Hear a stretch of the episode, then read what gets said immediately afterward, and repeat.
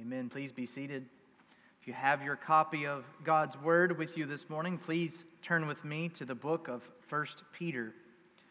This morning we will continue our study of 1 Peter chapter 2, focusing on verses 13 through 17. You can also find this passage on the insert inside of your bulletin, along with a brief outline of today's text. And I'll make one qualification to the statement I just made to poring over this text for the totality of this week. Um, it is more than we can cover in the time we've been given this morning.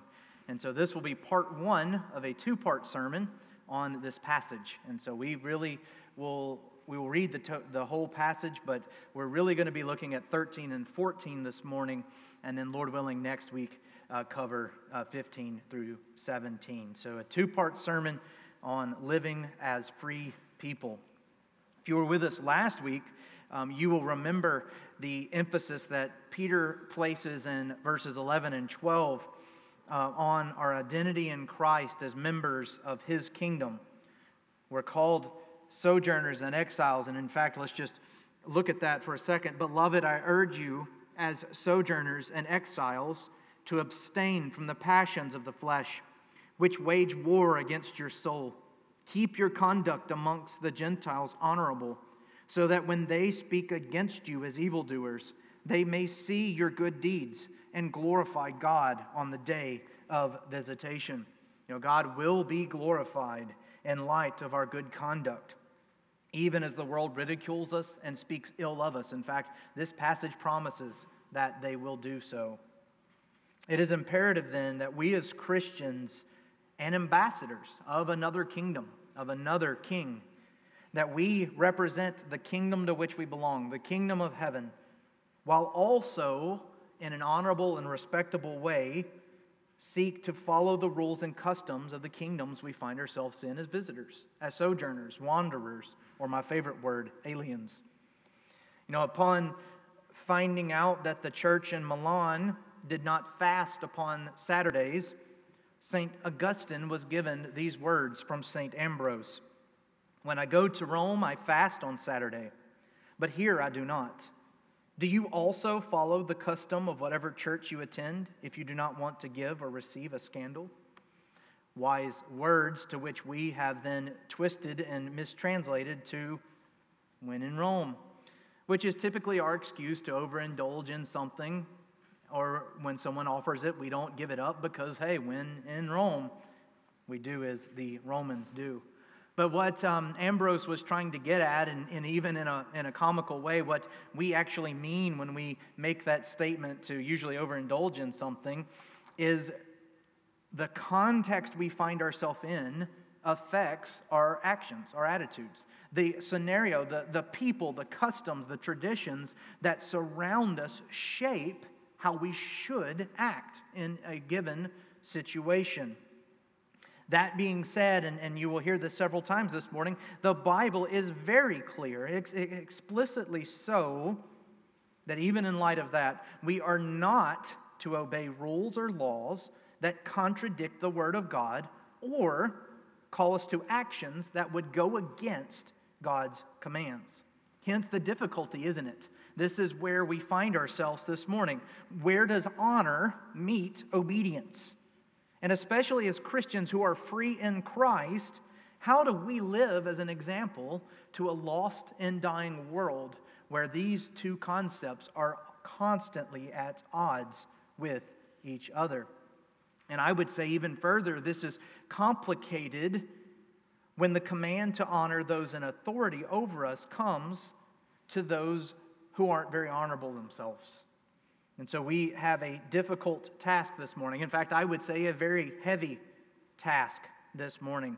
Rarely in my preaching have I come across a passage so providentially, situationally relevant than this one text for us today. With that in mind, I do want you to follow along with me. I will be reading the whole section, 2 Peter, or excuse me, 1 Peter chapter 2. I want to read for us verses 13 to 17. And this is the word of the Lord. Be subject for the Lord's sake to every human institution, whether it be to the emperor as supreme, or to governors as sent by him to punish those who do evil and to praise those who do good. For this is the will of God, that by doing good you should put to silence the ignorance of foolish people. Live as free people, or excuse me, live as people who are free, not using your freedom as a cover up for evil, but living as servants of God. Honor everyone, love the brotherhood, fear God, and honor the emperor. The grass may wither and the flower may fall, but the word of the Lord will stand forever. He has promised us in His word and through His providence that just as the water falls upon the earth and gives it nourishment, so too will His word nourish us today. Can we once again go to Him in prayer and ask that He do that for us? Dear Heavenly Father, I admit this morning that I need you here and now. Your word often calls us to make difficult decisions to come to hard conclusions, to do things that do not seem to go toward our best interest. But Father, it is your word, which means it is good and it is necessary, and we must follow it. Father, I pray for the understanding and the application of this passage for your people. We need to know what it means to live as Christians in a fallen world. We need to know what it means to honor and to obey a government that has been placed over us? And when is it appropriate to not do so? Lord, we need understanding on this very topic today, for it is pertinent to each of our lives. But above all else, we need you. And so I pray for your spirit to be upon us. I pray for your wisdom to flow through us. I pray that you would be glorified in what is said and what is heard. And I pray all of this in the name of Jesus Christ, who shed his blood on the behalf of those who receive him by faith. Amen. For the remainder of this chapter, as well as half of chapter 3, uh, Peter is really going to go into a, a, a, mini series, if you will, uh, on submission. And he's going to cover various forms of submission uh, in our text uh, today. Um, and then, Lord willing, next week, uh, submission to government authority.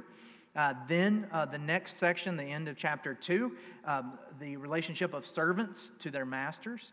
And then chapter 3, the beginning of chapter 3, that first section uh, is um, submission in the marriage relationship. What does that look like? And by taking the time in, in the middle of this letter on holiness and on, on really strength in the time of trial and persecution, Peter will, will make the case for submission to be a normal part of the Christian life. We, we must, it's, it's vital to understand that that word is not bad. Uh, so often, when we hear that word submission or authority, we automatically go on the defensive as if we have to, to only see it as a negative term. It does not, as some would wrongly translated, it it does not demote someone in value. It sometimes will change our role, it will sometimes change our position, but it never devalues someone as a person. And I say this, and I, I promise you, uh, more than anyone else, I fully understand the application of our passage today and next week is very weighty. I, I, I say that with full confidence. We live in a time where evil is called good and good is called evil. And the Bible, let's be honest, the Bible does not give us explicit commands on how to set up governments and which governments are the most biblical and which governments aren't. Some would be tempted to establish a theocratic government, a church ruled government. Uh, please don't um, or find someone with more political savvy than me. Um, I am not smart enough to do that, uh, nor do I feel capable. I think being your pastor is plenty, and thank you for the chance to do that. But I don't see a theocracy as, as the biblical solution um, to the struggles we face with modern day governments. And so I really do believe we're to work with the systems that we have been given. Because of this, we need to see how can we as Christians live in this world and be avenues, be venues for change in this world. Even in America and in a, in a representative uh, government, um, which has many different names. Uh, you, can, uh, you can call us a, a constitutional republic. Um, you can call us a democratic constitutional republic. I, I learned a lot of new words this week. Uh, but as we represent leaders who serve over us, um, as we vote for them and we put them into place, um, this system, even this system, and I think it's a good system, there is chance for it to become corrupted, for it to uh, go askew, for bad people or people with bad intentions or non biblical intentions to get into place, to get into leadership. And so, what do we do about that as people who live under this system? I can't even begin to speak in, in, the, in the frame of, of two sermons of other governments. I can only talk about the one we've been given. So, what do we do? Well, I think we ask questions. I, I, think the answer is we ask some very important questions, some questions of our passage this morning. Questions like this What does it mean to submit or humble ourselves? What does doing good look like for a Christian, especially those who find themselves under pagan authority? If we are free, and truly free, as our text says, then why does it sometimes feel like we're living like slaves? And then, lastly, and I would say probably the most important question, which we'll get to next week, Lord willing, what does it mean to rightly fear God while obeying the commands of this world? And that really is, is the key statement there and the real question that we're going to have to answer. But we find ourselves in a context where Peter's writing to a group of people who were living these questions as day to day realities, even more so than we are now. Because of this, I want us to see three actions across two sermons to take from our passage. And as we do this, we're going to understand the answer to those questions I just asked us. And for today, let's just focus on this one question or this one action. We are called to humble ourselves in a foreign land. As believers, we are called to humble ourselves in a foreign land. We'll focus on verses 13 and 14 this morning. And then again, Lord willing, next week, we will see that we must not refrain from doing good, or to state it positively, we must be people who do good in the system that we find ourselves in. That's 15 and 16, or verse 15, really. And then, thirdly, and then our final point of this series, we're going to see that we must live as free people. And ultimately, all of this must be done in service to God. And we find that in the final section. But for this morning, we will find a plenty in those first two verses and this call to humble yourselves in a foreign land. So, would you dive in with me as we begin to study God's Word? God's Word for us this morning.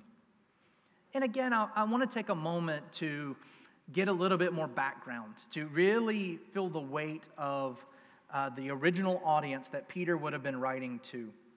Peter is writing to a dispersed church in Asia Minor a church that has been scattered because of persecution. Now, this is prior to the fall of Jerusalem. We're, we're talking somewhere around 62, 63 AD, um, 65 at the latest, but we're not at the destruction of Jerusalem.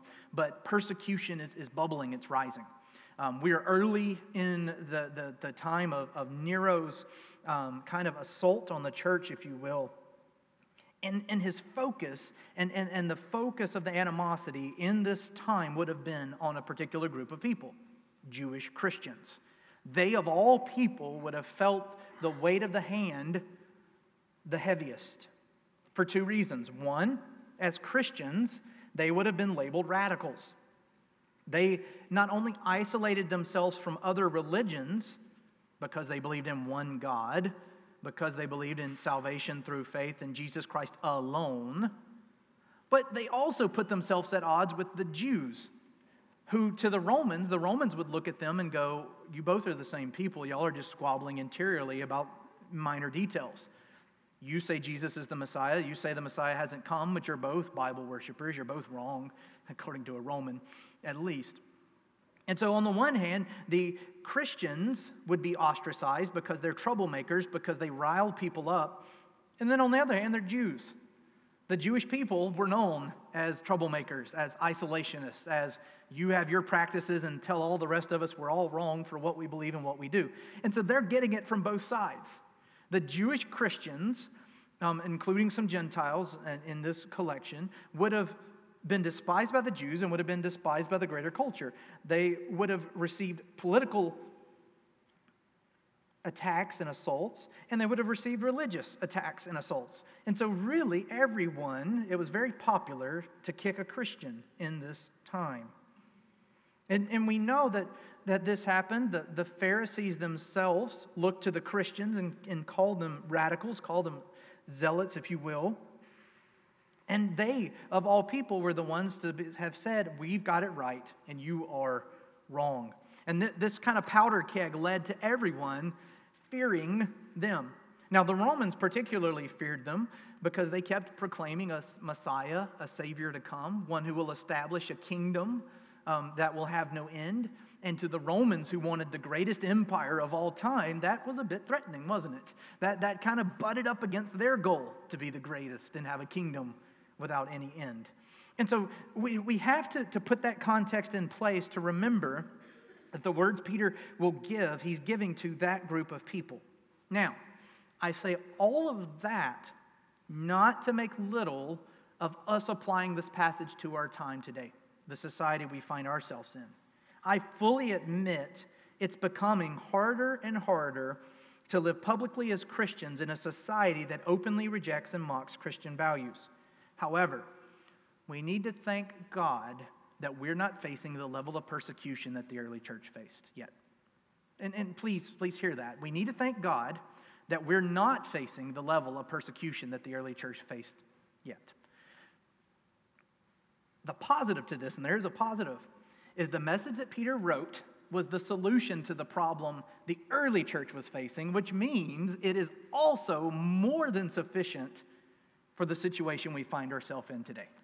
Because it, it deals with a greater situation, a greater problem, it will be more than enough for us today. And will continue to do so as the world rejects Christ and it does begin to look more and more like the early century.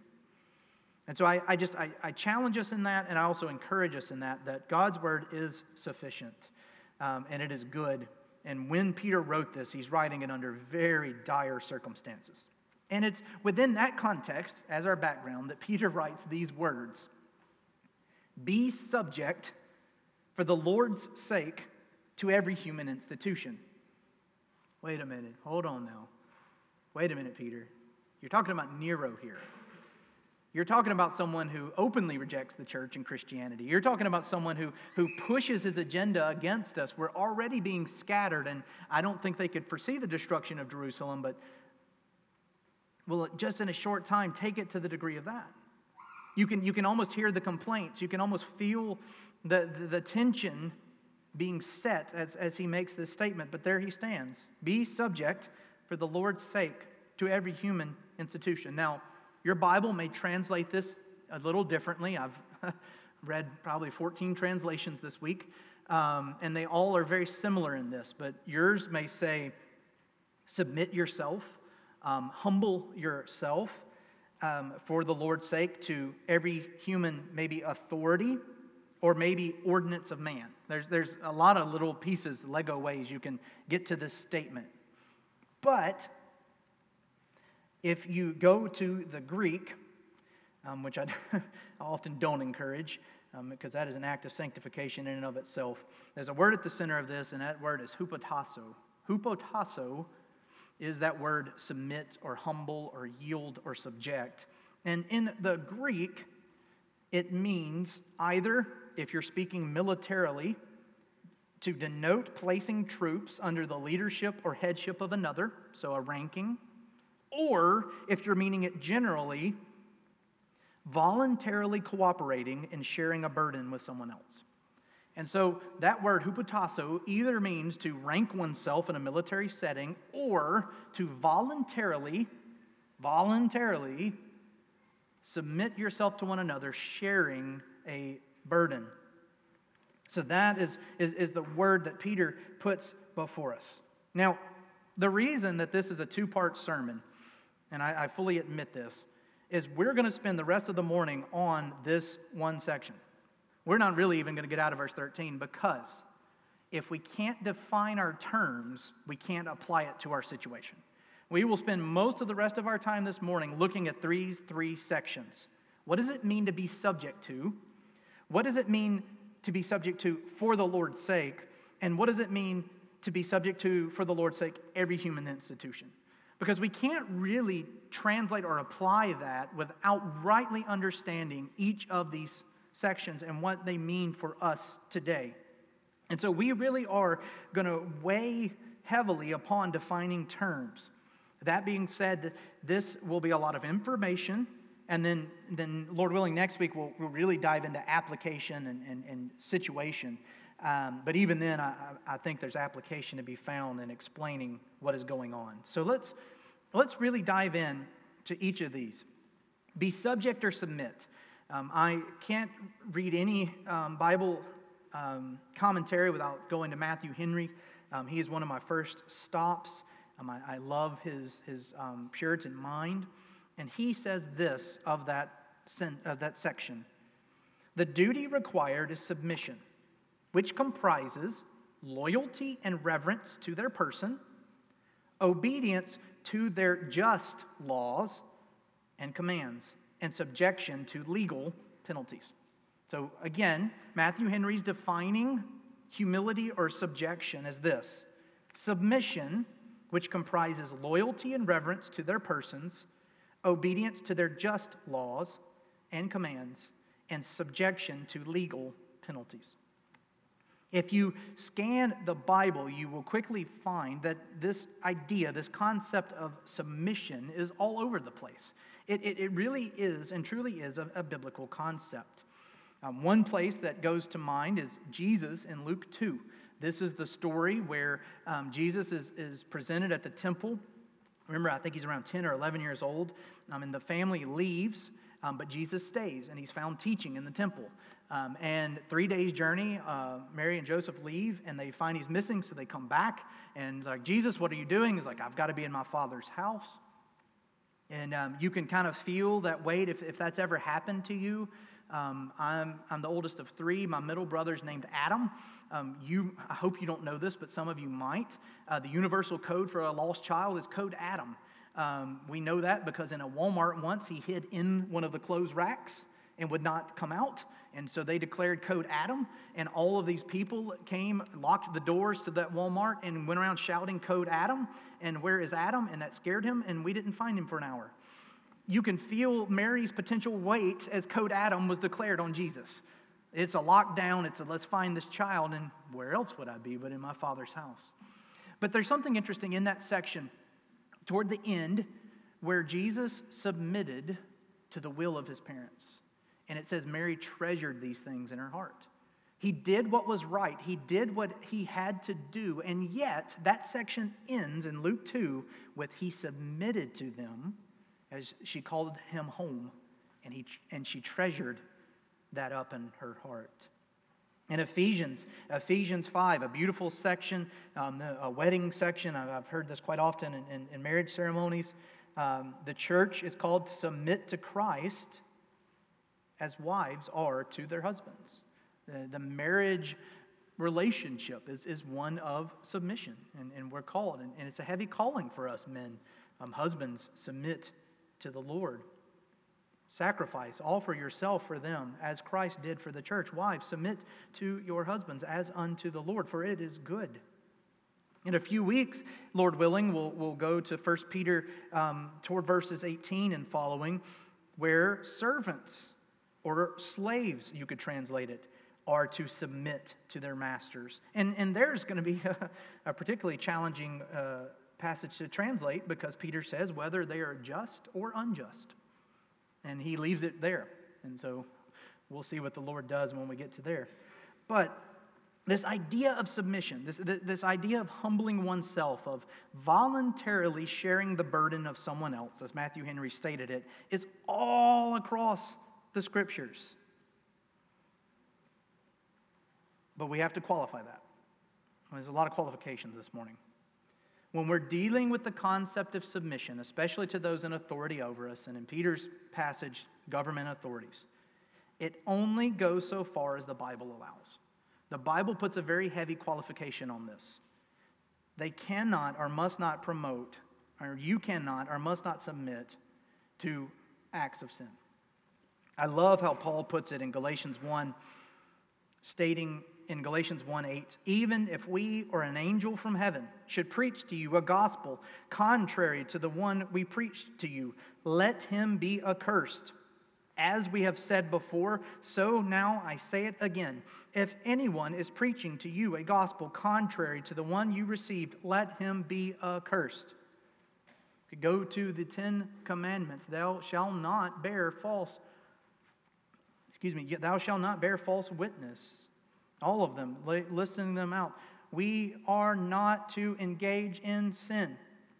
Peter, 1 Peter chapter 1, 1 Peter chapter 2, the first half is all about who we are in Christ, that we're called holy and that we're called to be holy. And so we must not, no matter who tells us, Paul even saying, if I even if I tell you, or an angel from heaven comes down and tells you to do something contrary to what we've preached, do not let it be so. Because the reality is, while Peter is very short in his words, submit or be subject to, there are times when the right thing to do is not submit. When the Hebrew midwives in Exodus chapter 1 are told to murder the Jewish boys or murder the Jewish children, they do not submit. Why? Because it says they feared the Lord. Because they feared the Lord, they did not submit to Pharaoh. And the Lord blessed them, and the Lord blessed the Jewish people. We could also go to the story of Shadrach, Meshach, and Abednego in Daniel 3. They refused to submit. When the trumpet and the lyre and the harp and all of the instruments were played, everyone was to turn in a certain direction to face the, the statue um, placed of the king, and they were to bow down and they were to worship it. And Shadrach, Meshach, and Abednego said no. Now, their case is, is, is a particular interest because they did so in a way that was respectful, didn't they? They said no, but then when they approached the king, they said, Oh, king, we respect you, but we will not bow down to this false idol. And it doesn't matter if you kill us, if you don't, if God delivers us, or if He doesn't, we're not going to worship this false God. But they did so in a, in a way that brought honor to the situation. And I assume their prayer was that the emperor would see the fault of his ways and be converted. And we know through that story that the Lord does bring understanding to that king's eyes. Make, in fact, making Christianity the official religion of the region. The Bible makes it plain in these examples and others we must not allow sin into our lives, even when it comes to submitting to those over us. None of these passages, or you could also go to Romans 13, a great parallel to this one, neither of these give us the ability, the authority, or the command to obey sinful commands.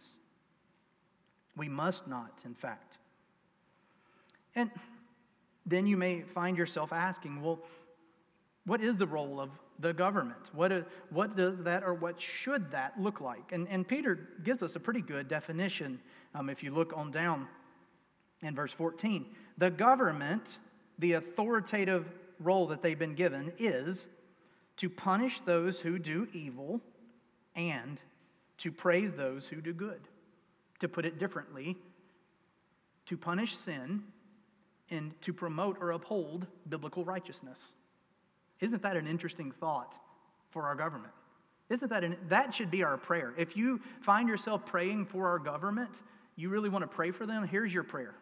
Oh God, may they uphold biblical righteousness and may they cast down sinful actions, thoughts, and deeds. Because when you pray that, you know what you're really praying is save every one of them. Put all of them in your hands. And may they trust in you and you alone, because that's the only way they're going to be able to do that which they have been called to do. And let's go back to our Jews. Let's, let's go back to our, our situation. Think about where they find themselves in, in that powder keg we talked about earlier. As they did submit, as they did follow Peter's command here to submit in reverence, what were they doing? They were showing to those in authority over them that they weren't crazy zealots, that they weren't there to bring down Rome, that they weren't going to take over the kingdom. What they wanted was people to worship the one and true God.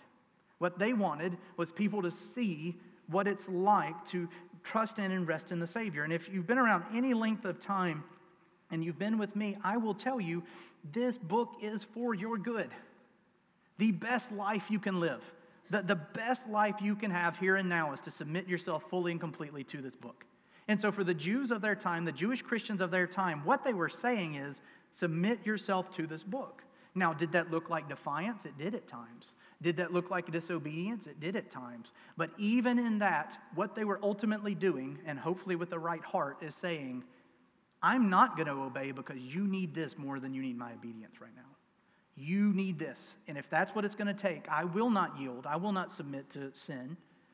But I wish and I pray that you do not as well. And sometimes it is called to us to do that very same. Now, I warn you, Christian, what I'm telling you may very well be your death sentence. Just to, just to lay it out there. I, I, I can't put it any other way. I can't sugarcoat it any other way. When Calvin trained French ministers and sent them back to France during the time of the Reformation, he was sending them to their death. And yet, he would say and they would say that it was well worth it. Because submission to this book and submission to God and submission to God's word and God's law is well worth the sacrifice as we are in the month of celebrating the Protestant Reformation and we look at those forerunners, we look at Wycliffe, we look at Tyndale, we look at Huss, um, we look at all of those people who were taken to the stake, who were burned alive, who were killed for their beliefs. Why? Because they translated the Bible. Why? Because they stood against the rules and practices of their time. Why? Because they said, above all else, this truth must stand. And so I fully admit to you, dear brothers and sisters, what I'm asking you to do today may be to die.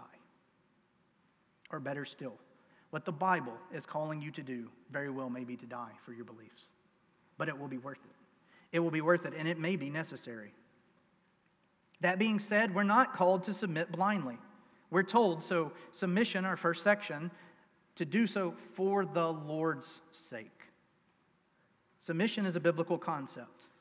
We only have to go to Jesus to see how and why submission is for the Lord's sake. Matthew 26, verse 39. Jesus in the garden, some of his final hours before the cross, finds himself praying these words My Father, if this cannot pass unless I drink it, your will be done. Jesus prayed with God, if you can, if there's any other way, take this cup from me. He knew what he was facing, he knew what was ahead, he knew what God was calling him to do. And in the very same breath, almost as if there's a comma there, not a period, nevertheless, not my will, but yours be done. It was for the Lord's sake that Jesus submitted himself unto death. For that's what happened, wasn't it? That's what the Romans tried and convicted him of disturbance of the peace. The Jews, blasphemy against the sovereign Lord. Jesus came and submitted himself to the Father. And so too are we called to submit for the Lord's sake. I believe, and I, and I, I hope that you believe in a sovereign God, a sovereign God that has a sovereign plan. And the Lord has used very strange methods throughout history, biblical history, to accomplish his purposes. I mean, you cannot convince me that the best way to take down a tower is to get some pots and trumpets, march around it seven times, and then on the seventh time, smash your pot and blow your horn. You cannot convince me from a, from a practical standpoint, unless some of you engineers started talking about the structural integrity and the frequency of the horn at that time and the smashing of the pot, and it just weakened the structure. And if you, you might could get me down that path. But otherwise, you cannot tell me that logically that's the best consequence. You, you cannot tell me that the most logical thing to do when the most powerful army of the world is pursuing you is run to the shore of a great sea.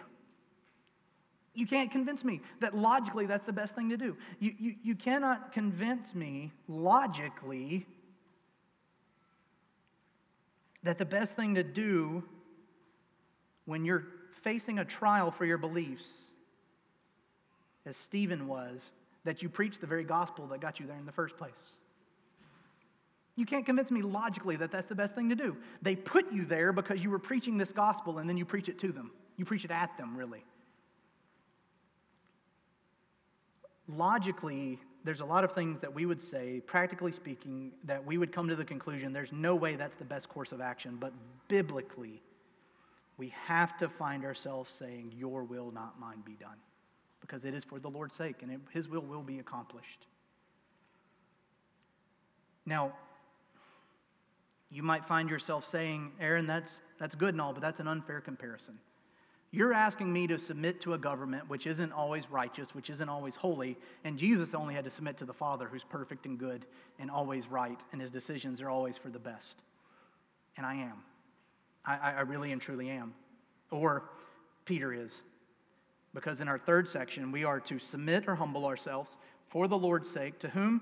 To every human institution, whether it be to the emperor as supreme or to governors as sent by him to punish those who do evil and praise those who do good. Now remember, who is he talking about? Nero. Hear me there. Who is Peter talking about right now? Nero. And so, if you can convince me that Nero was a good king and a just in his rules and in his laws and in what how he led the people, and still hear Peter say this, and I will I will submit, I will correct it next week, um, and, and part two will look very different than part one. However, if you read history, um, you're going to be hard pressed to do that. In fact, here's what Calvin says to this very difficult statement. The meaning of this is this Obedience is due to all who rule, because they've been raised to that honor not by chance, but by God Himself. For many are wont to inquire too scrupulously by what right power has been attained. But we ought to be satisfied with this alone that power is possessed and exercised. And so, and he's paralleling this with Romans 13. And so Paul cuts off the handle of useless objections when he declares there is no power but that which comes from God. And for this reason, it is that Scripture often says, It is God who girds kings with a sword, who raises them on high and transfers kingdoms as he pleases. Peter is making it clear for us that in, it is in all authority from local governors to the emperor himself, that we are sub- to submit ourselves unto. Because ultimately, it is God who has put them in that position. In fact, the, the Bible calls them ministers. You want to read something challenging, you should read it as it's originally intended. We are to pray for those ministers over us, and he calls that's what he calls governors and leaders. Now, sometimes that's done for our judgment. You only have to go to Saul in the Old Testament. We want a king. We want a king. We want to be like the world. And God says, okay, you can have a king and you can be just like the world. And he was handsome and he was fierce, and no one that was alive was quite like him. And what did he do? He drove them from their God and brought them on the brink of destruction. And so I, I cannot tell you that every time God puts someone in authority over us and puts them in a position of authority that we'll be blessed. Now, we will be blessed because we'll be humbled. I think of the times that Israel was put in captivity and into exile um, in, in Babylon, and, and as they had people overtake them for their sin. So you may find yourself out of time. You may find yourself, told you it's going to be a two part sermon, saying that this is not fair. And I'll, I'll just, I'll, I'll end with this. You may find yourself this morning saying it's not fair. You're calling me to do something I simply can't do. You're calling me to do something that the text is not calling me to do, and I'd, I'd love to discuss that with you. It's not fair that we have to submit ourselves to people who aren't just, who aren't righteous, who aren't upholding that which is biblically good and, and, and shutting down that which is biblically evil. But the fact is, it isn't fair. The fact that Rome tried, convicted, and crucified an innocent man wasn't fair. The fact that Jesus died as a sacrifice when we deserve the wrath of God is not fair. The fact that we now have a relationship with the Father through the Son is not fair. I tell you this this morning to protect you. Please don't go down the fairness road because if you really want fair, you're going to get judgment.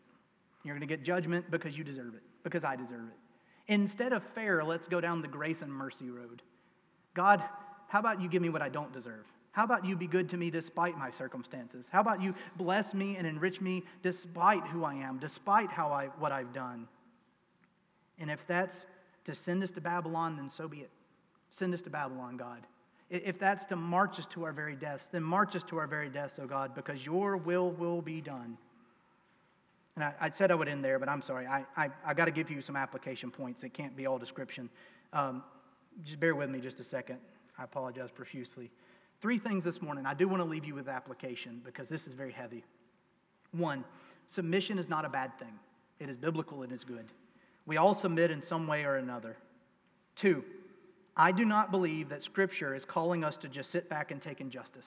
Please do not hear me and apply this as I am a pacifist and think that we cannot or should not act upon this world.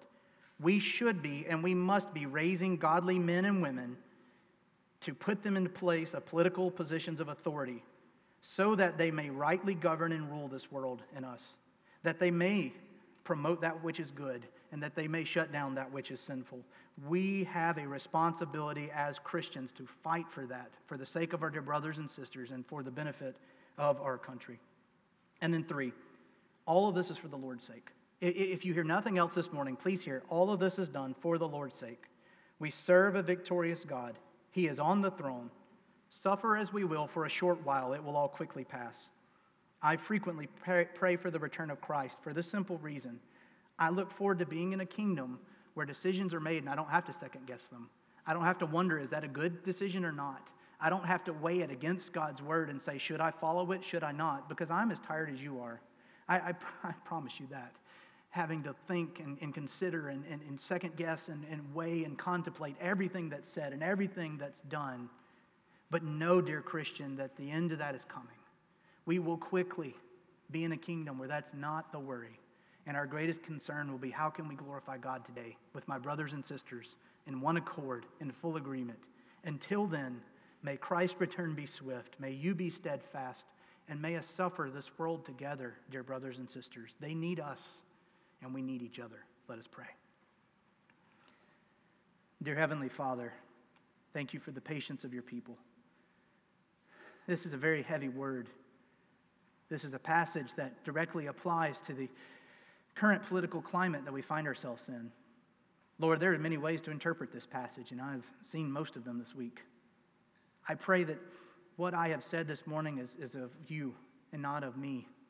I pray that it will be for your people's good, and if I've said anything that is wrong or untrue, then take it from them, take it from their memory. May they not forget it or remember it as they leave this place. Lord, above all else, we need each other. We need the church. We need fellow Christians. We need to suffer together. No matter where you place us, we will suffer. And oh, may we strive with all that we have to promote you in this world, to make change, to make decisions, to put those in leadership to, that will rightly govern and care for those that are sick and lost and hurting. But even when that does not happen, help us as the church to rise up and do that which we are to do. Because you've called us to love sacrificially, even to the point of giving up our lives. And ultimately, we thank you that Jesus Christ is the chief and primary example of that for us. Lord, be with us now as we are assured of this when we come and partake of this sacrament ahead. We pray all of this in Christ Jesus' name. Amen.